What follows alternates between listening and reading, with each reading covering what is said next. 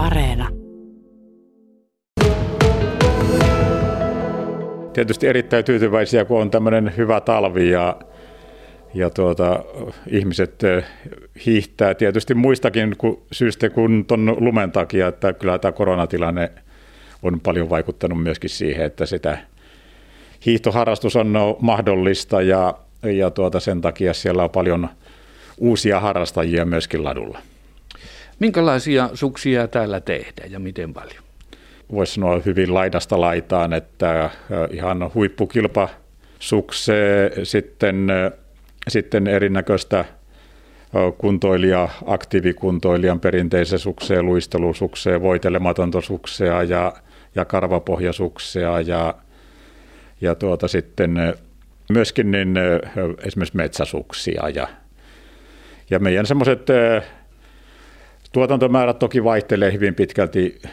Tällä alalla tuo lumitilanne on nimittäin hyvin vuosittain vaihteleva ja tuotantomäärät vaihtelee hyvin paljon sieltä jostain huonoina vuosina saattaa jäädä 10 000 parin tasolle ja sitten parempina vuosina niin ollaan sitten siellä ehkä noin 30 000 parissa.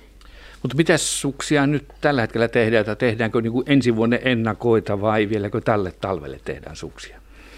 Kyllä nyt tehdään vielä tälle talvelle, koska näyttää, että tämä talvi jatkuu hyvin pitkään. Tosin tehdään jo osittain sitten ensi vuoden kuoseissa, että nyt varastot on käytännössä tyhjenneet jo noista aikaisemmista malleista ja, ja nyt yritetään vaan mahdollisimman kiireellä saada, saada lisää tavaraa tuonne, tuonne myyntiin ja ne varmaan uskoisin, että kaikki käytännössä kuitenkin tulee menemään kaupaksi, koska alkaa olla kauppiallakin aika huutavaa pulasuuksista. No toimiko tehdas tällä hetkellä täysillä yhdessä vuorossa, kahdessa vuorossa? Mikä on tilanne? Yhdessä vuorossa toimitaan täysillä ja et, tähän nopeasti muuttuneeseen tilanteeseen vuodenvaihteen jälkeen, niin me ei oikeastaan pystytty niin kuin sillä lailla reagoimaan, että olisi saatu osaavia työntekijöitä toinen vuoro sitten täyteen, että enemmän on nyt sitten yritetty panostaa siihen, että otetaan sitten yhteen vuoroon niin paljon porukkaa kuin saadaan. Niin, minkälaista se suksen tekeminen on, että ilmeisesti vaatii ammattitaitoja, siihen ei niin kuin ihan kuka tahansa niin tuolta ovesta kun kävelee sisään, vaikka olisi kovasti työhaluja, niin ei ilmeisesti pysty.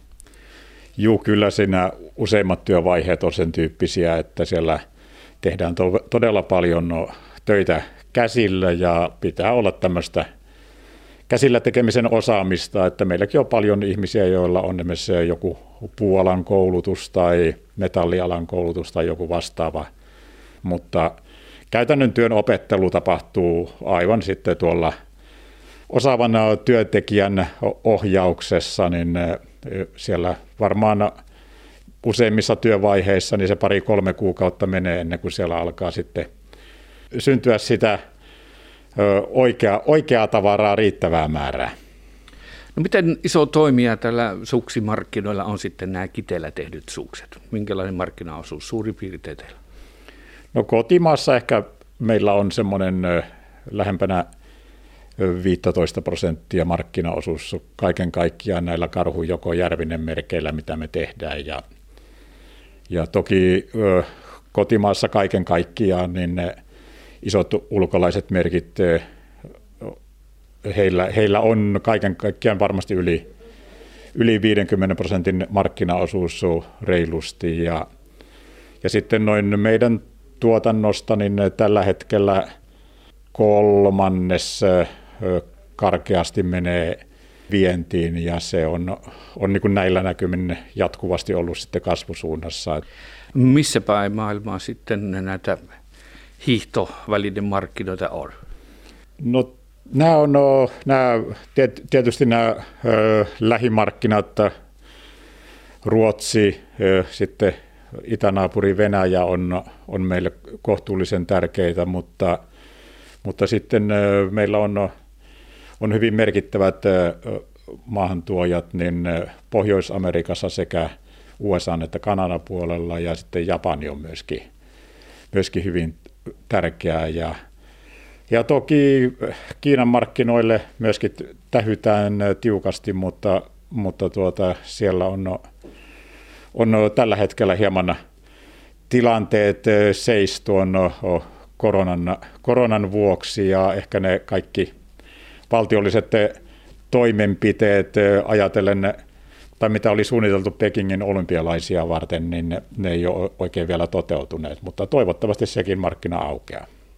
Tarkoitus on, että kyllä tämä suksiteollisuus Suomessa jatkuisi vielä, vielä pitkään ja siinä yritetään olla, olla kyllä tiiviisti mukana ja ja meillä on no, oikeastaan iät ajat tällä kiteellä panostettu paljon no, myöskin omaan tuotikehityksiin, omiin innovaatioihin. Ja, ja se on ollut se tärkein konsti, millä, millä tuossa kilpailussa on menestetty, menestytty. Ja, ja esimerkiksi nyt olemme jo tuoneet markkinoille ja nyt varmasti tuodaan sitten useammalla mallilla esimerkiksi täysin voitelematonta – karvapohjasuksia, jossa ei tarvitse tosiaan luistavoiteluakaan ja jonka pito-ominaisuudet on erittäin paljon paremmat kuin normaalin luistavoideltava karvapohjasuksen. Ja, ja tämän tyyppisillä innovaatioilla niin toivottavasti niin kiteellä suksia tehdään sitten kauan. No tiedetään, että tämä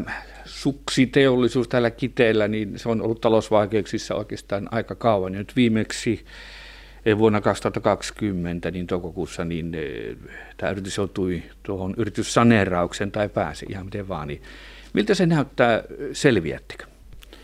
Kyllä tämä ihan no, hyvältä näyttää tällä hetkellä, että, että yrityssaneeraus oli kuitenkin lähinnä semmoinen ratkaisu vaan, että saatiin semmoinen huonon tai huonojen talvien jälkeen sitten akuuttia rahoitusongelmaa ratkaistua ja tavallaan sitä aikataulutettua sitten myöskin, myöskin hieman pitemmälle jaksolle. Ja nyt on sanerausohjelma on, on jätetty ja, ja tuota, tässä odotetaan, odotetaan sen hyväksymistä, mutta kyllä se kaikin puolin näyttää siltä, että toiminta jatkuu aivan täysin normaalisti.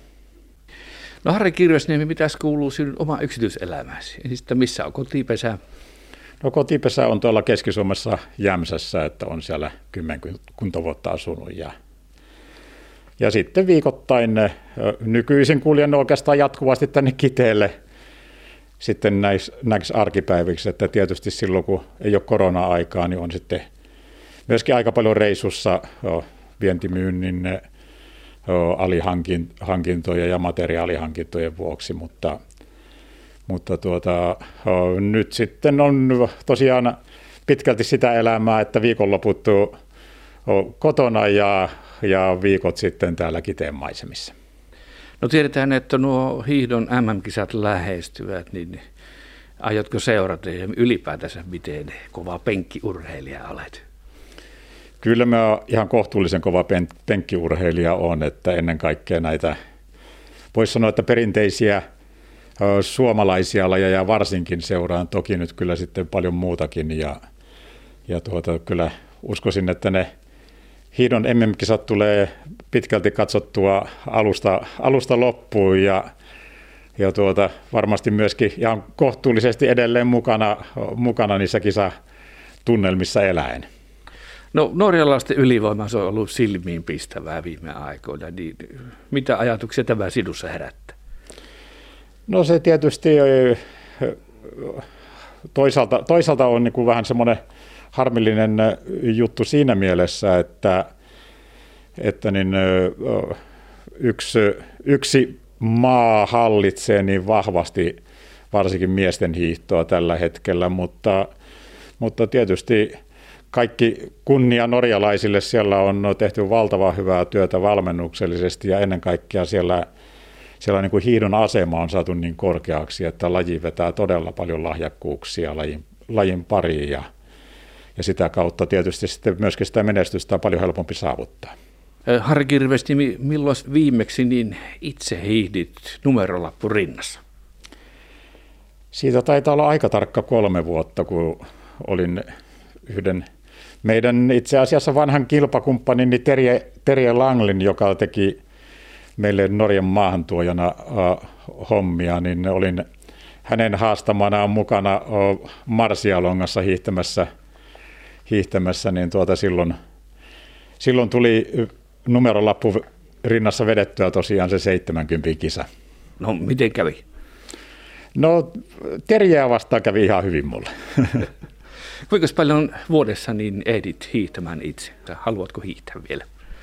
Kyllä tietysti mulla on se ilo, että hiihto kuuluu edelleen työhön, niin kuin se kuuluu silloin joskus aktiiviaikoinakin. Ja todella paljon pyrin itse olemaan mukana kaikkien välineiden testaushommassa ja muuta, että, että kyllä, kyllä mä nyt vuosittain on sen 1500-2000 kilometriä yleensä, yleensä hiihtänyt. Ja, ja se on no, kuitenkin nyt semmoinen, semmoinen taso suunnilleen, millä nyt vielä itse kestää siinä kunnossa, että jos nyt ei ihan kaikkia kilpasuksia pysty täydellisesti testaamaan, mutta että kaikkien muiden tuotteiden testaaminen onnistuu täysin.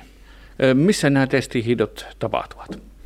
Silloin kun on kiteellä, niin täällä näin ikään sitten iltaisin pyrin käymään ladulla, kun, kun vaan töistä ehtii ja sitten viikonloppuisin kotimaisemissa.